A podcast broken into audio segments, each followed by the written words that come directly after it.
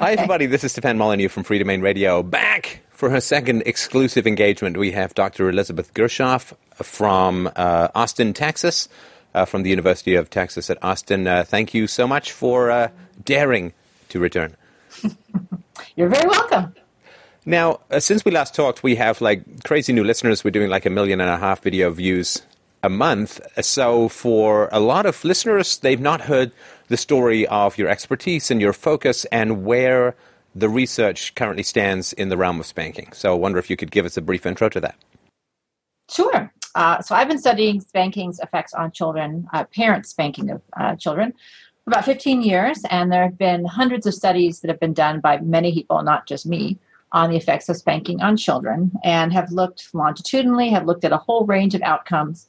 And I've done twice now what's called a meta analysis, which means I take all of the research that's out there and summarize it, taking into account how big the studies are and things like that. And found looking at all these various outcomes, spanking is always associated with negative outcomes. And so the more kids are spanked, the more aggressive they are, the more likely they are to get into delinquent behaviors, the more likely they are to have mental health problems uh, as children and as adults the more likely they are to experience abuse from their parents, uh, which is a really sad outcome. Um, and this is, again, across studies across the country, across the world, um, various sizes and ethnicities and things like that. And um, in my first meta analysis, I found that the more kids were spanked, the more compliant they were in the immediate situation. But I reanalyzed that data recently and found that actually that wasn't true. Once I took into account other studies, um, that actually is not true. That the more kids are spanked, they're not more likely to be compliant. And so people for a while thought, well, there at least there's at least one positive outcome. They stop what they're doing right away. But even that doesn't seem to be true either. Um, so spanking doesn't get kids to do what we want them to do, and it doesn't give them any benefit in the long term as far as positive behavior. So that's now kind of one of the criticisms of the analyses, at least that I receive when I post this information, uh, is uh, that um, uh, the argument often is that spanking results in, in lower IQ, a couple of percentage points lower IQ. And the argument that comes back is often, but kids who have a lower IQ or kids who are more defiant are the ones who get spanked. In other words, it's the children's temperament that causes the spanking, and the temperament is what drives them through to negative behaviors. So, what work has been done to try and figure out, you know, the, the holy grail of, of social mm-hmm. sciences, which is to make sure that uh, correlation is not confused with causation? Right. And so, and the other way of looking at that is the chicken and egg problem. Is it spanking causing aggression or aggressive kids eliciting more spanking from their parents? And so, several people have looked at that. The way to do that is to look over time and to really look at, okay, how aggressive are kids to begin with? And then we look at how much parents spank them and then look in the future to see does their behavior change from where it was at the beginning. And so I and many other people have done studies to look at that. Um, and I did a study looking at that with uh, 11,000 American children uh, and found that the amount of spanking kids got when they were in kindergarten predicted increases in aggression over and above where they started in kindergarten, increases in aggression by the time they were in third grade. So three years later. Um, and so, but what we also found was that kids' aggression also predicted more spanking. So we saw both. And actually, the effects were almost the same in a study I did.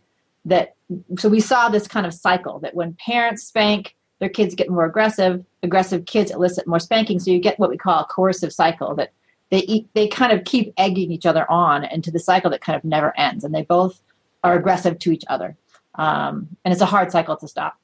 Um, and but so I found that, but other many other people have replicated that finding. So it seems fairly clear that it is the spanking that comes first, and also something that I was quite shocked to realize when I began to look into the facts about spanking is the degree to which infants are spanked. Now, it's yeah. pretty hard to make the case that, you know, my baby was giving me attitude, man. She was rolling her yeah. eyes. She wasn't listening. I could see the defiance in that spit bubble that came up. Like, how, so given the amount of spanking that occurs uh, in infancy, uh, how could people possibly think that somehow it's the child's behavior that's eliciting it? Right. Well, and I think most people don't, luckily, most people don't start when they're infants. In those cases, it's very clear that the kids aren't aggressive. Like a, a baby who's crawling is not aggressive. A baby who's just sitting and being a baby is not being aggressive. So there's no aggression to start with. It, the spanking always comes first in those cases. But many parents don't spank until their kids are one and a half or two, when when aggression has already developed, and so in those cases, is not quite as clear. Um, and so all we can do is kind of measure how aggressive the kids are. We won't ever know where it started. You have to start at birth and kind of measure them. But it's hard again. It's hard to measure aggression. Unfortunately, the aggression and the spanking kind of both happen around the same time, and so it's hard to know. It's hard to tease apart which came first. But um, you're right. When the when they when people spank is when they're infants, and sometimes it's like 20 percent of parents are spanking infants, which is just an infant is anybody on uh, any baby under one. But that's just it's really kind of horrifying to think about. Um, but in those cases, it's really clear that spanking is really leading to aggression. Right, right. Okay. Now, it seems that researchers like you are progressively taking more and more toys away from adults, which I think is, of course, excessively cruel because you're saying, well, look, spanking is, is problematic.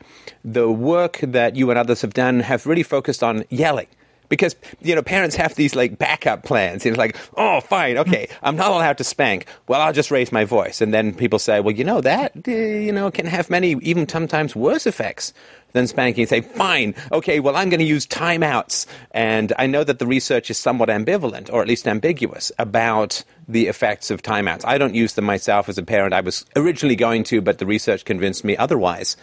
Uh, I use mostly duct tape and herons now in a way that I really can't explain. Ah. But um, mm-hmm. uh, so, what is the what are the issues around yelling and timeouts from the research standpoint? Okay, so there's a lot going on there. The, yelling is definitely not effective. It's something that all of us do, um, but it's not. And I think my colleagues and I'd like to think there's a difference between raising your voice and yelling and I think the research has conflated two different kinds of yelling. So there's the kind of yelling where you raise your voice to be heard and to make sure that the child is listening to me versus yelling at a child and saying, You're stupid, I hate you, I wish you were never born. Like that's a very different kind of yelling, which is emotionally denigrating the child. And I think those two kind of yelling get put together. Obviously, the emotionally denigrating kind is very terrible for children. That will emotionally ruin them raising nobody likes to have somebody raise their voice to them but it's something that happens kind of in various circumstances in our lives and people understand that to mean that person is very serious. If you're about to walk out into the street in front of a bus and somebody yells at you you know it's because they're trying to get your attention and it's for a good thing. And so there are times when we accept yelling. Uh, and so i think yelling if not used excessively if it's used to emphasize and just to kind of get attention that's okay it's that kind of yelling that's really making the child feel bad, which we want to avoid. And the first one Time is outs. right. I mean, hopefully your kid yes. isn't spending three times a day wandering into traffic. You might want to look at a fence right. or something like that. So it's very rare, exactly. right? Right. And so, and with most things, if, you, if it's done in moderation, then people will pay attention when it happens. Um, it, you know, oh, yeah, like if you're constantly son, running the air raid siren, then people stop going underground after a while, exactly. right? Right. Exactly. Or my, my son is a, uh, a goalie on his soccer team, and he was yelling at his team a lot. And I said, you know, have you heard this? You know the story of the boy he cried wolf. After a while, people stopped listening to him because he was yelling all the time. And so I think we need to listen to that too. That if we yell at our kids all the time, that, that just becomes this background noise that they don't hear. But if we reserve it for very particular situations when we really want to express emotion, then it works. It gets their attention for sure. Um, and so that's what I'd say about yelling. For timeout, the research has been very mixed there hasn't been really good research on it. Um, some of the studies that were done in the 80s were done with kids who had really pretty bad conduct problems. Um, and those studies, and some of those studies combined uh, timeout with spanking and found that timeout actually was effective, more effective than doing nothing. But they weren't trying many other methods. They weren't trying reasoning and they weren't trying distraction. They weren't trying other things that we would like parents to do. So I don't think it was a really fair comparison. I mean, no, most parents don't do nothing if their child does something wrong. And so the problem with explaining what kind of discipline works is there's no one kind of discipline that works all the time uh, for any child or for any situation. And so mostly what we can say is certain philosophies kind of drive positive and effective parenting. And so things like what we just said is, you know, keeping your raising your voice only in extreme situations focusing on the positive, talking, rewarding children for positive behavior so that they'll do those more instead of the negative behaviors. Um, you know, and I'm not opposed to punishments in general. I think that um, punishments can work. They're most effective if you give children warning ahead of time and say, okay, or or with the way you can frame. Well, sometimes you will frame it as a choice. So uh, you can say to your kid, if it, it, once you get your room cleaned up, we can go to the movies. If the room doesn't cleaned up, get cleaned up, there's no movies. And so it's it's a punishment, but it becomes the child's choice because they decided not to clean up the room. And so then it's a, almost like a natural consequence. Well, not natural consequence, but it's a consequence that the child was aware of. it's still a painful thing for the child to not get to go to the movies, but they actually had a role in choosing that. And so by framing it that way, we're helping them understand when you make choices like deciding not to listen to your parents or clean your room, bad things will happen, or you don't get to do the good things. Um, right, right. And so there's philosophies like that that if we keep those in mind when we're parenting, they're much more effective. Um, it's not really particular discipline techniques; it's more kind of these philosophies of parenting that are effective. Yeah, and I think that most of the parents who are yelling and hitting appear to the children, I think not unreasonably so, as kind of out of control. Uh, it, it, seems yes. like a very extreme thing to be doing, to be shrieking and waving fists around and so on. And I think for kids, it's very hard to subjugate themselves to people who feel out of control. It's like getting into a cab driven by a guy who's blindfolded. Uh, you just don't, you don't feel particularly safe, and I think there's a lot of resistance that is pitched against parents who seem to the children to be out of control. I think that's true. I think that can be very scary for kids. Kids really like structure and they like predictability. And parents who are yelling and screaming and acting kind of irrationally are not predictable, and that's very unnerving for kids um, and it's hard for them to know how to behave because they don't know they don't know they can't predict how their parents going to react when they do a certain thing and so then they don't know what to do and that's really hard for kids well there's a real paradox as well of course is that if the parents are using verbal or physical aggression then if the child mirrors which is what children generally do like we imprint like those baby ducks on orange balloons, right? We imprint on our parents' behavior, which is why culture replicates itself around the world. But if you do what your parents do, then you're in even more trouble. And that gets extra confusing for kids, I think. Right, exactly. And that's the real problem with aggression and uh, spanking is that spanking uh, is what we call uh, models aggression.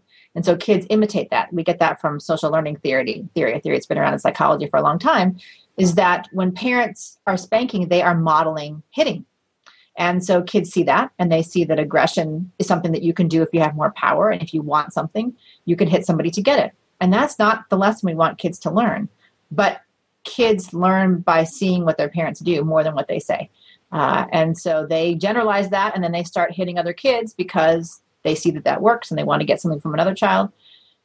And that can be very problematic. And as you say, if they do it back to the parent, then all hell breaks loose and then the parent will hit them even more, which is even sadder. Um, and you often hear parents saying, hitting the child and saying, don't hit your brother. No. And then you're like, what is the message there? You're not, and, and, I can't tell you the number of times I've heard or seen that, and you just think you're not getting it. You're you're, you're doing exactly what you don't want them to do. You wish, uh, I mean, so you wish you could just film the uh, film the parent, play it back, and say, yeah. Now that you're not in the heat of the moment, does this make any sense to you?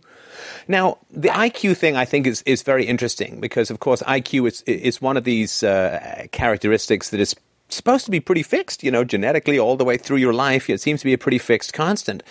So the idea that IQ can be negatively impacted and not insignificantly by spanking, I find particularly fascinating. One of the arguments I've heard, probably, maybe it's true, maybe it's not, one of the arguments I've heard is that because you're hitting, you're not negotiating. And because you're not negotiating, you are not stimulating, you know, language, reasoning, empathy centers, and so on. And therefore, you're not helping the child to develop in, in the you know optimal way i guess you could say uh, do you think that by spanking we're not exercising those other muscles which are really so essential for adult success yeah i think this is a case of replacement i think I can't think of a reason why spanking would directly lead to lower IQ. Like, I don't think there's a very direct line. I think there's something else going on there. I think that high levels of spanking are a marker for other kinds of negative parenting. So, the parents who are spanking a lot are not spending a lot of time reading to their children and um, you know being involved in the kids school or you know reasoning with their kids and spending time to explain why their behavior was wrong what they should do instead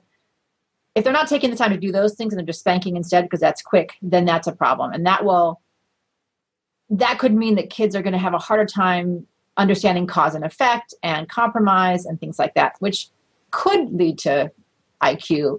Um, it's again, I, that's one of those things in the literature that I don't entirely understand. Um, and I think it might just be that the parents who are spanking are not doing these other things that we know are good for kids. Um, I don't think it's that you hit a child and their IQ drops. Like I don't think it's a very direct relationship. It's not like football. I think science still doesn't understand it. right. right. Yeah, and I think I think it is fascinating. Of course, the fact that we don't know why uh, is is all the more reason why we shouldn't spank because we don't even know why it happens. We just know that there is a a correlation.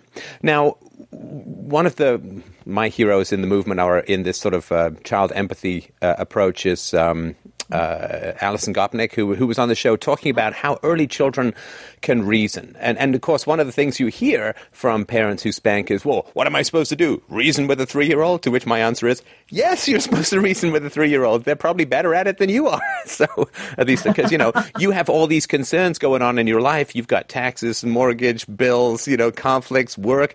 Kids have, you know, the family. That, that's the one thing that, you know, the, the, the candy bar they want. You know, they're like lasers and you're all this diffused moonlight as a parent. So, at what age can you really start to reason with your kids? Uh, it seemed for me, for my daughter, it seemed to be very early. Um, I don't know if that's unusual, but uh, it did seem to be quite early. When can you start this process of reasoning? And I want people to know that so that they know what they're displacing yeah. through spanking. Well, so Dr. Gopnik would be a better person to answer that question. But I, I tend to tell people that, I mean, I think you can start, you should always start talking to your child in the reasoning kind of language from birth just get in the habit. I mean, I talked to my children when they were babies as if they could understand what I was saying, like, oh, this happens and this happens, and understanding cause and effect. And um, they drop a, a, their cup off the high chair and say, oh, look, it fell down. That was gravity or something. You know, whatever you want to say to kind of explain things. These things start to, you know, not that you expect them to learn these things, but they slowly sink in and I think I think from when when kids are one from one year old on, they start to understand things. They cannot always verbalize them back to you, but children have a much bigger receptive vocabulary, meaning they can understand more than they can produce. Their productive. Well, like all of us, when we learn a language, we listen and understand more right. than we can speak. Yeah. Exactly. And so kids are like that. And so just because they can't say it back to you doesn't mean that they don't hear it. It doesn't mean that they don't understand it. And so I think that from as early as you feel comfortable, you should start talking to your kids as if they understand reasoning. And like, I'm doing this because I'm putting on your sweater because it's cold outside, and making these kind of connections so they start to understand this. Um, but that doesn't mean that they are culpable for behaviors in a way that should be punishable. So I, I kind of feel like kids shouldn't really be disciplined in the way that we think about it until they're two and a half, three. I think until then, a lot of what they're doing is trial and error and experimenting. They don't really know.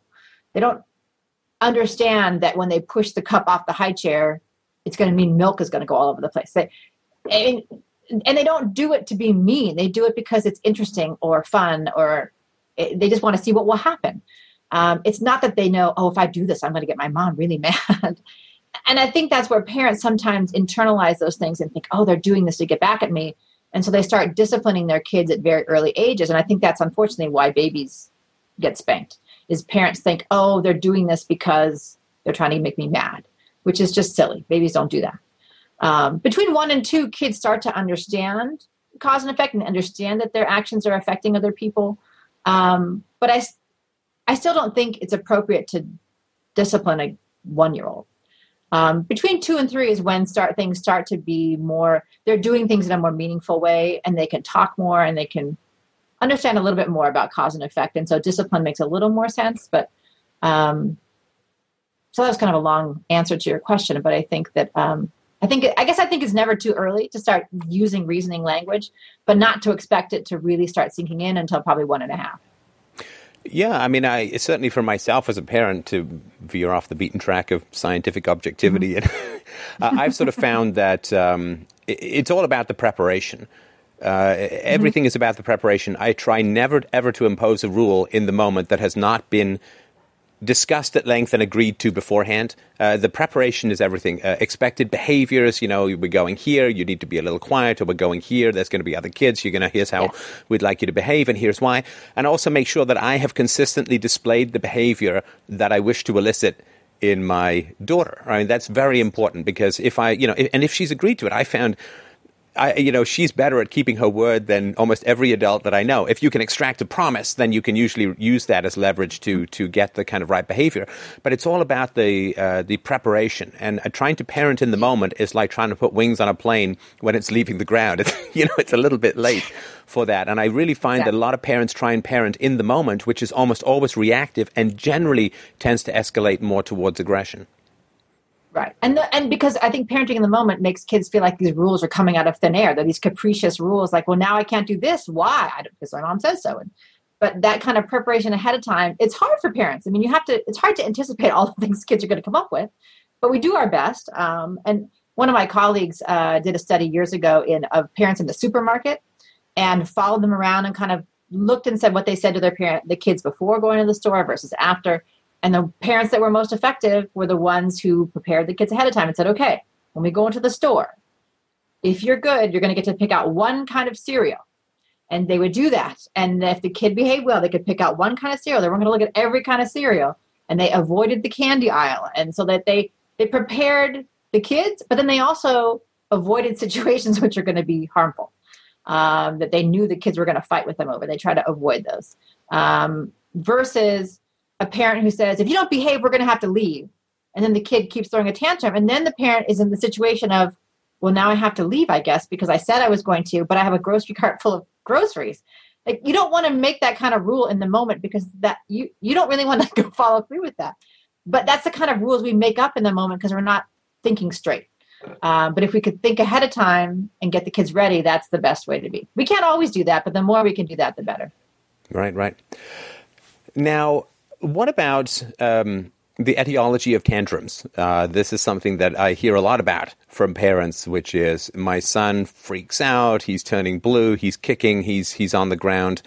Has there been much uh, research or, or, anything that you know about which can help parents to uh, avoid these kinds of situations? Uh, expecting them to deal really well in the moment is kind of uh, uh, a lot to ask, but uh, is there stuff that can be laid in that can help prevent what is, in many ways, a lot of parents' worst, particularly public kind of nightmare? So there's two things. One thing is to know that tantruming kind of is a developmental phase, so that there's particular ages where it's just more likely than not. So between one and a half and three and a half is where you're going to have most of the tantrums. So if you have a child that age, you can expect that's going to happen at some point for most kids and that's fairly normative. It doesn't mean there's something wrong with your child, doesn't mean there's something wrong with you. It, that's in part because they have trouble regulating their emotions and they don't know how to express their frustration yet. Sometimes because they don't have the words. And if they don't have the words, then they have to do it emotionally or physically. And so helping them get the words to do that and ways to express their frustration that are not involving kicking and hitting other people is best. The other thing that we can do is anticipate the situations that are going to elicit those kind of tantrums. And so if you're going to go to the grocery store or you're going to go to the doctor's office and you know you're going to have to wait, bring toys, bring books, bring snacks. It amazes me how many times I see parents places that don't have like on an airplane and they have no toys for their children. I just think, what do you think the kids are going to do for five hours? I was kind of the opposite. I had a bag full of snacks and I kind of went overkill. My husband always laughed at me, but I just, I didn't want to be unprepared. I wanted to always have something. And my kids were always very well prepared and, and behaved on the plane. Um, and so I think we have to anticipate those things. Again, as we said before, being a good parent is being prepared, thinking ahead, um, helping the kids along because they don't know they don't know what to do when they're bored. You have to give them something to do. So a lot of times tantruming is because they want attention. They're either bored or you're not paying enough attention to them. So give them things to do, give them attention when they're doing positive things. So they're building a stack of blocks. Look at that great stack of blocks, or they're sharing, or they're petting the dog very nicely, or anything. You give them praise for the things they're doing that are positive. You're going to increase the likelihood that they do those positive things instead of throwing a tantrum to get your attention. Um, we can't always avoid the tantrums, but if we can, we can minimize them by trying to anticipate you know not making kids go into situations that are not appropriate for them. So not expecting a two year old to sit for two hours in a movie they just can't. Um, you know don't bring them to situations that they're just physically not able to do. Um, so all those things can kind of help uh, mitigate the number of tantrums we have to experience Yeah, I also find for myself like a checklist is really important, right? So if my daughter is, you know, mm whatever you would call it, misbehaving or whatever, there's usually a checklist. You know, are we close? Have I been distracted? Is she looking for attention? Is she hungry? Uh, is she cold? Yeah. Is, she tired? Uh, you know, has she eaten mostly not the best stuff for her? Like, there's lots of things right. I think that you need to go through as a parent, which are just some base biological and uh, relational markers mm-hmm. uh, that can really help you sort of understand because they don't know. And, and a lot of adults don't even know. I'm cranky because I'm tired or whatever. I didn't sleep that well last night. I think there's a lot of checklists that can go through that can really help make parents mm-hmm. more empathy because the whole point of parenting is don't take it personally. You know, I mean, I think that's what you were saying earlier with the babies. Like, just just because they're cranky or whiny or negative or don't want to do stuff, it's not because they want to bring you down because they don't like you being happy. There's a whole lot of checklists. Of what if you sort of found, I mean, as a parent and an educator, what have you found the checklists uh, that, that can be most helpful in those situations? I mean, I think the same things you just mentioned. I mean, it's just the biological things. Are they tired? Are they hungry? Um, have they gotten enough positive attention? Um, have they? Are they intellectually being stimulated? Maybe they're just bored. And we do we hear that a lot as parents as our kids get older. Mom, I'm bored, and that can be very frustrating for us parents. Um, but they do get bored, and so how do we figure out ways to keep them active and engaged in things that are productive instead of getting into trouble and writing on the walls or doing something else because they have nothing else. They feel like they have nothing else to do. Um, so, you know, again, parenting is a very active thing. We have to always be thinking about what our kids are doing and what they need. Um, and sometimes it's the biological stuff like eating and drinking and sleeping. Um, and sometimes it's the intellectual stuff. We have to remember they need that stuff too. Um, and they need emotional stuff. They need hugs and positive reinforcement. And if they're not getting those things too, they can act out because they're feeling unloved and they're feeling unappreciated. And so they'll act out to get those things. So we have to kind of remember oh, yeah, just giving them a hug can do a huge wonder of things. Um, giving a little pat on the head, it can be just great for giving a kid that, like, oh, yeah, my parents there for me. And you know they might be busy cooking dinner but they know that i'm here and they want to give me a little bit of positive attention and that that can go a really long way right right. Now the last time we talked uh, we dipped into uh, a, a i guess a sort of challenging area where we were talking about the degree to which the psychological profession was not exactly being the fireworks and lighthouse broadcasting station for uh, the challenges of of spanking. Um, how's that how's that been going? Is is there any kind of you know turning that tanker around so to speak? Is that getting any further in the profession? No. Oh dear. No. that's too bad you, you can uh, well, take time I, think about it uh. yeah no it um yeah so oh, how where do i even start i published an article two months ago uh, called spanking and child development it's time to stop hitting our children or i think i something similar to that and I kind of hoped it would be a call to the profession to say, look, spanking is hitting. We don't allow anybody else in our society to be hit. We need to call this for what it is and stop saying it's okay. And I've gotten some positive feedback, but not a whole lot. Um, I was part of an effort a few years ago um, from the American Psychological Association to review all the research on spanking and come out with a statement from the association, APA. And it was kind of derailed because there are a few researchers who vehemently deny the research and they kind of it went off the rails. And so we put it aside and it's a couple other people have started it again and so it's going to we're going to start the effort again and try to write another report and have another task force and hopefully get APA to say spanking is not good for kids. Um, we already have several of our American uh, organizations, the American Academy of Pediatrics, the American Medical Association, have said spanking is bad for kids. Parents should do other things. Um, and so we there is some there's some agreement among professional organizations, but not as much as I would like. Um, so it's it's still an uphill battle. Um, I'm working right now on um, a paper about the effects of corporal punishment in schools, which we still allow here in the U.S. as in Canada, um, and I find that incredibly appalling um, because particularly because the schools use these big, long wooden paddles. Um, they're usually two feet long and four inches wide and a half inch thick. They're just a big piece of wood. And kids get really badly injured um, and fairly traumatized by this. Um, but it's done in 19 states in the US. Um, a quarter million kids are paddled every year. And so we as a society in the US haven't dealt with that either. And, and but there are more professional organizations who have come out against paddling in schools, spanking in schools, but they're not willing to say adopt parents yet.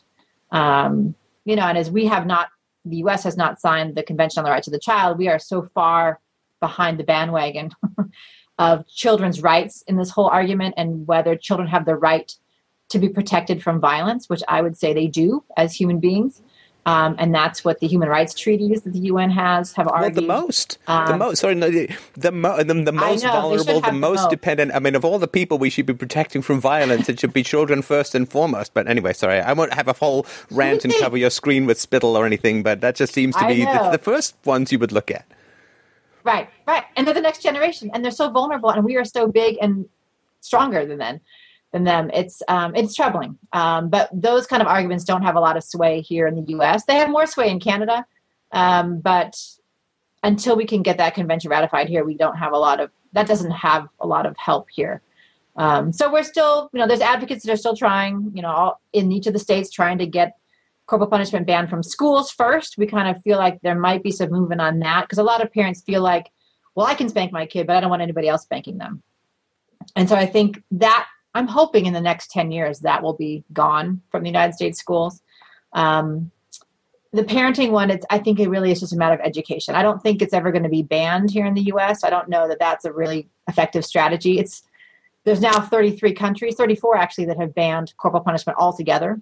Um, that parents, teachers, no one can hit children, and um, the U.S. is not going to be one of those countries anytime soon. Well, of course. I mean, the uh, argument is that those countries have all been swallowed up in a sea of lava, social chaos, uh, murder, mayhem, uh, uh, sharpshooters in bell towers. Uh, the whole. I mean, I mean, look at the Scandinavian countries, living hellholes on earth because they got rid of spanking. so, absolutely, there's no possibility that society can stand in any way, shape, or form unless we keep corporate. Sorry, end of facetious rant, but. Right. That's right. Listeners, that was facetious. Someone, yeah. someone's going to cut that part out and it's going to rewrite it so that this is what I said. I just know that's going to happen. but yeah, I mean, look at those countries. They're doing uh, fine. With Sweden, what was it, the 70s or something like that, uh, where this was all. Yeah. And I had actually, when I was a kid, I, I mean, my mother's side of the family is all German, and my German relatives would all come over. And I think partly as a result of the Second World War, I mean, my German kid friends were not allowed to play with guns. Uh, everybody spoke to them very reasonably. I think they kind of got that the insane child rearing practices uh, that um, Alice uh, Munro uh, has, uh, no, uh, Alice Miller, sorry, not the writer, the other writer, Alice Miller talked about in, in her books on poisonous pedagogy and the drama of the gifted child, that those really destructive child raising practices did have something to do with what went on in Germany in the 30s and 40s. They were, they were such gentle kids, such nice kids, and we were just these, of course, you know, British pow pow pow hellions.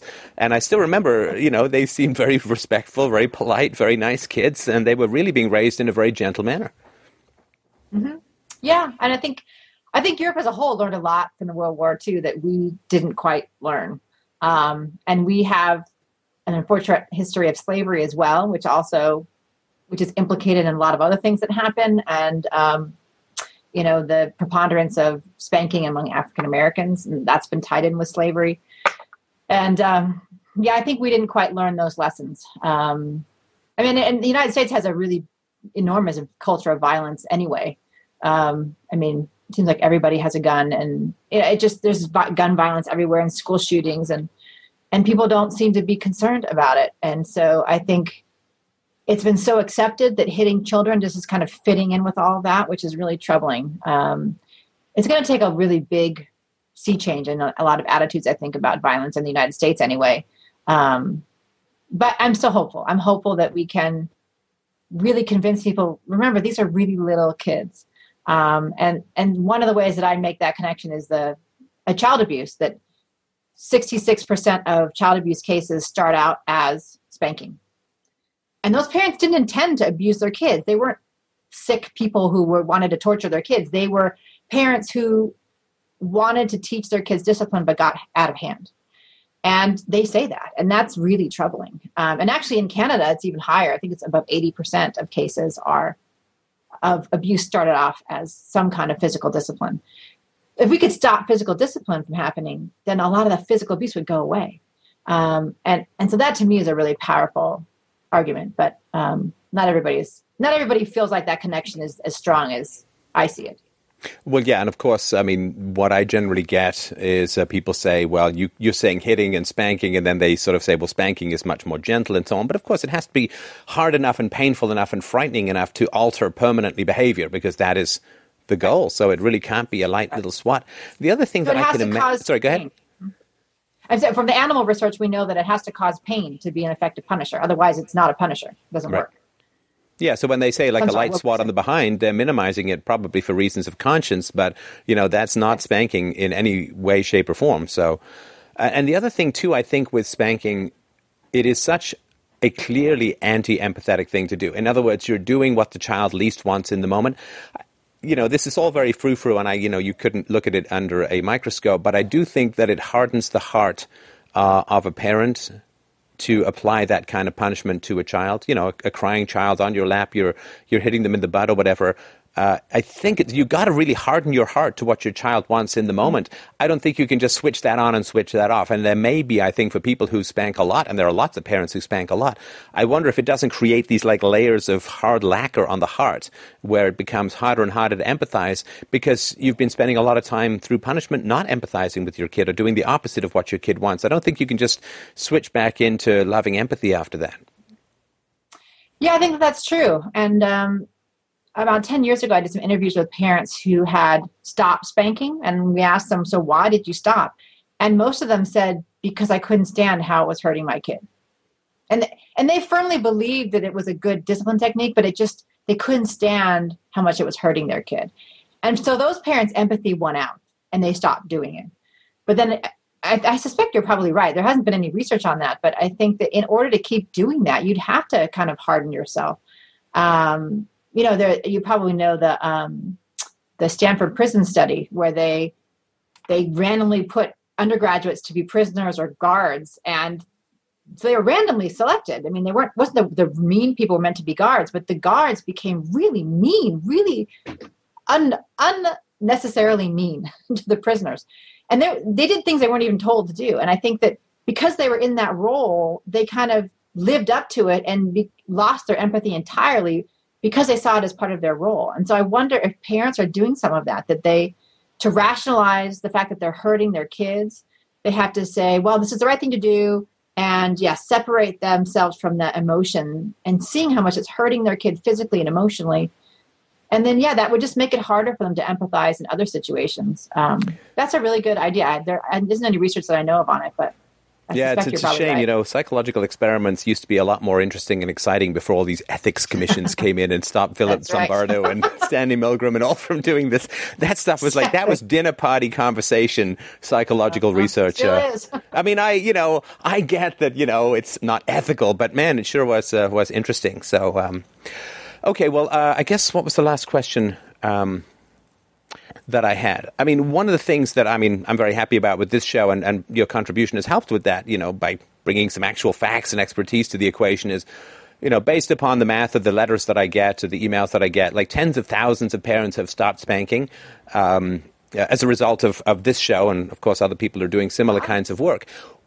One of the things that I see that is really quite remarkable that I was not expecting is the degree to which family harmony begins to increase very rapidly, and particularly if you stop when the kids are young. And if you stop when they're 15, you know, but if you stop when they're three or four, I don't want to say it has no effect, but but of course the, the, the healing or the reversal, because you know neuroplasticity and all of that, the brain is still whirring along. I think my daughter's brain is like ninety percent of its adult size at the moment, and sometimes it feels about four hundred percent bigger than mine.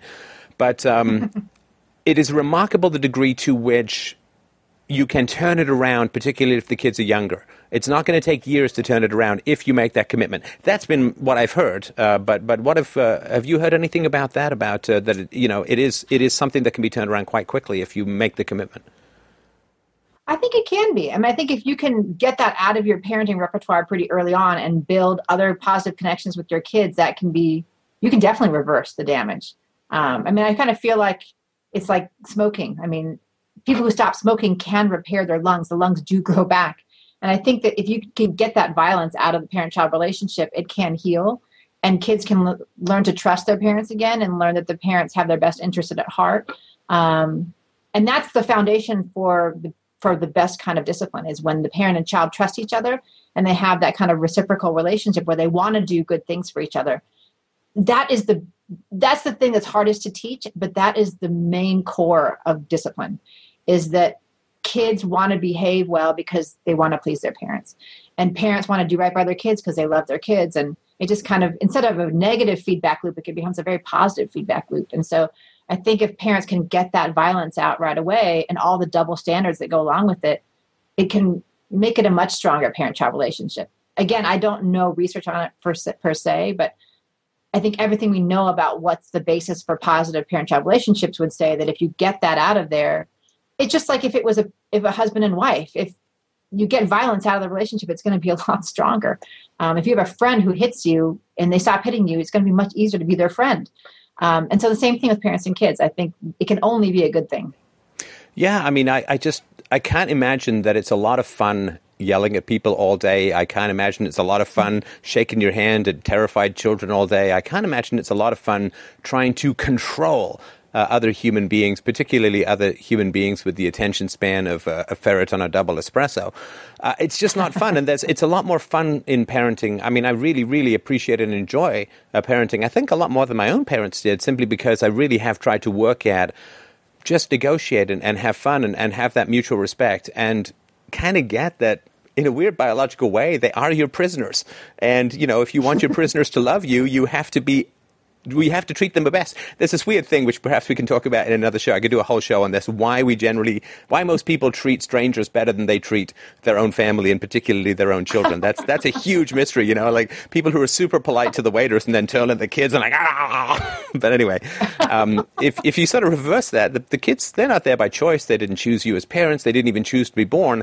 And if you want their love, you have to treat them about, I think, the best of anyone in your life because everyone else is, is there by choice and can leave at any time. And the less voluntarism there is in the relationship, the more virtue I think is needed to mine love from the depths. Anyway, that's sort of a poetical way to end. But uh, uh, what are you working on next, and what's uh, what's uh, on the pipeline for you? Well, again, this project looking at um, school corporal punishment here in the U.S. and kind of the prevalence that it is, that it is across states and what effects it has on kids. Um, and one of the things that I'm looking at is what happens when states ban corporal punishment. Um, because there's a fear that kids are going to become the whole state is going to have juvenile delinquents on its hands, and it turns out that's not true. Uh, when the states ban it, they have no pro- they have no increase in juvenile crime. Um, it's it's the same pattern as all the states that still have the ban. So the the legislatures that are f- afraid of banning it because of that reason, they have no reason to be afraid for that. So, um, so I'm hoping that will contribute to the discussion that states that still have corporal punishment in schools um, contribute to the discussion about whether or not to ban it, and hopefully to ban it. Um, so that's kind of the next big project.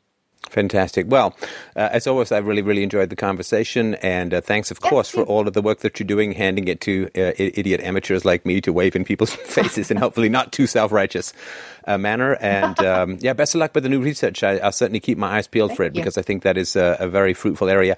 I'm not sure if Canada still has corporal punishment. I certainly was around when I was a kid in England. It never happened to me here in Canada. I came across, I guess, when I was about 11 or 12. Uh, so I don't know. I, and I also know in Canada it's still you legal. It is still legal. Oh, is it still legal? It's just not particularly. So if you had a private school, you could do it, I guess. But I don't think it's public policy anymore. I'm not positive, uh, but it certainly never happened to me. Uh, I know my wife had it. I think had it when she was a little kid, but she was here younger. Yeah. She grew up here and all that. But uh, yeah, best of luck. I mean yeah, if we can get that out of the schools, uh, you know, one of the things I've always noticed is in the South, there's more corporal punishment in schools, and also lots more people want to go into the military. Are the two related? I don't know. I guess research would tell. Mm. Thanks a lot. I really appreciate your time, and uh, we'll talk again soon. Yeah, nice talking to you. Take care.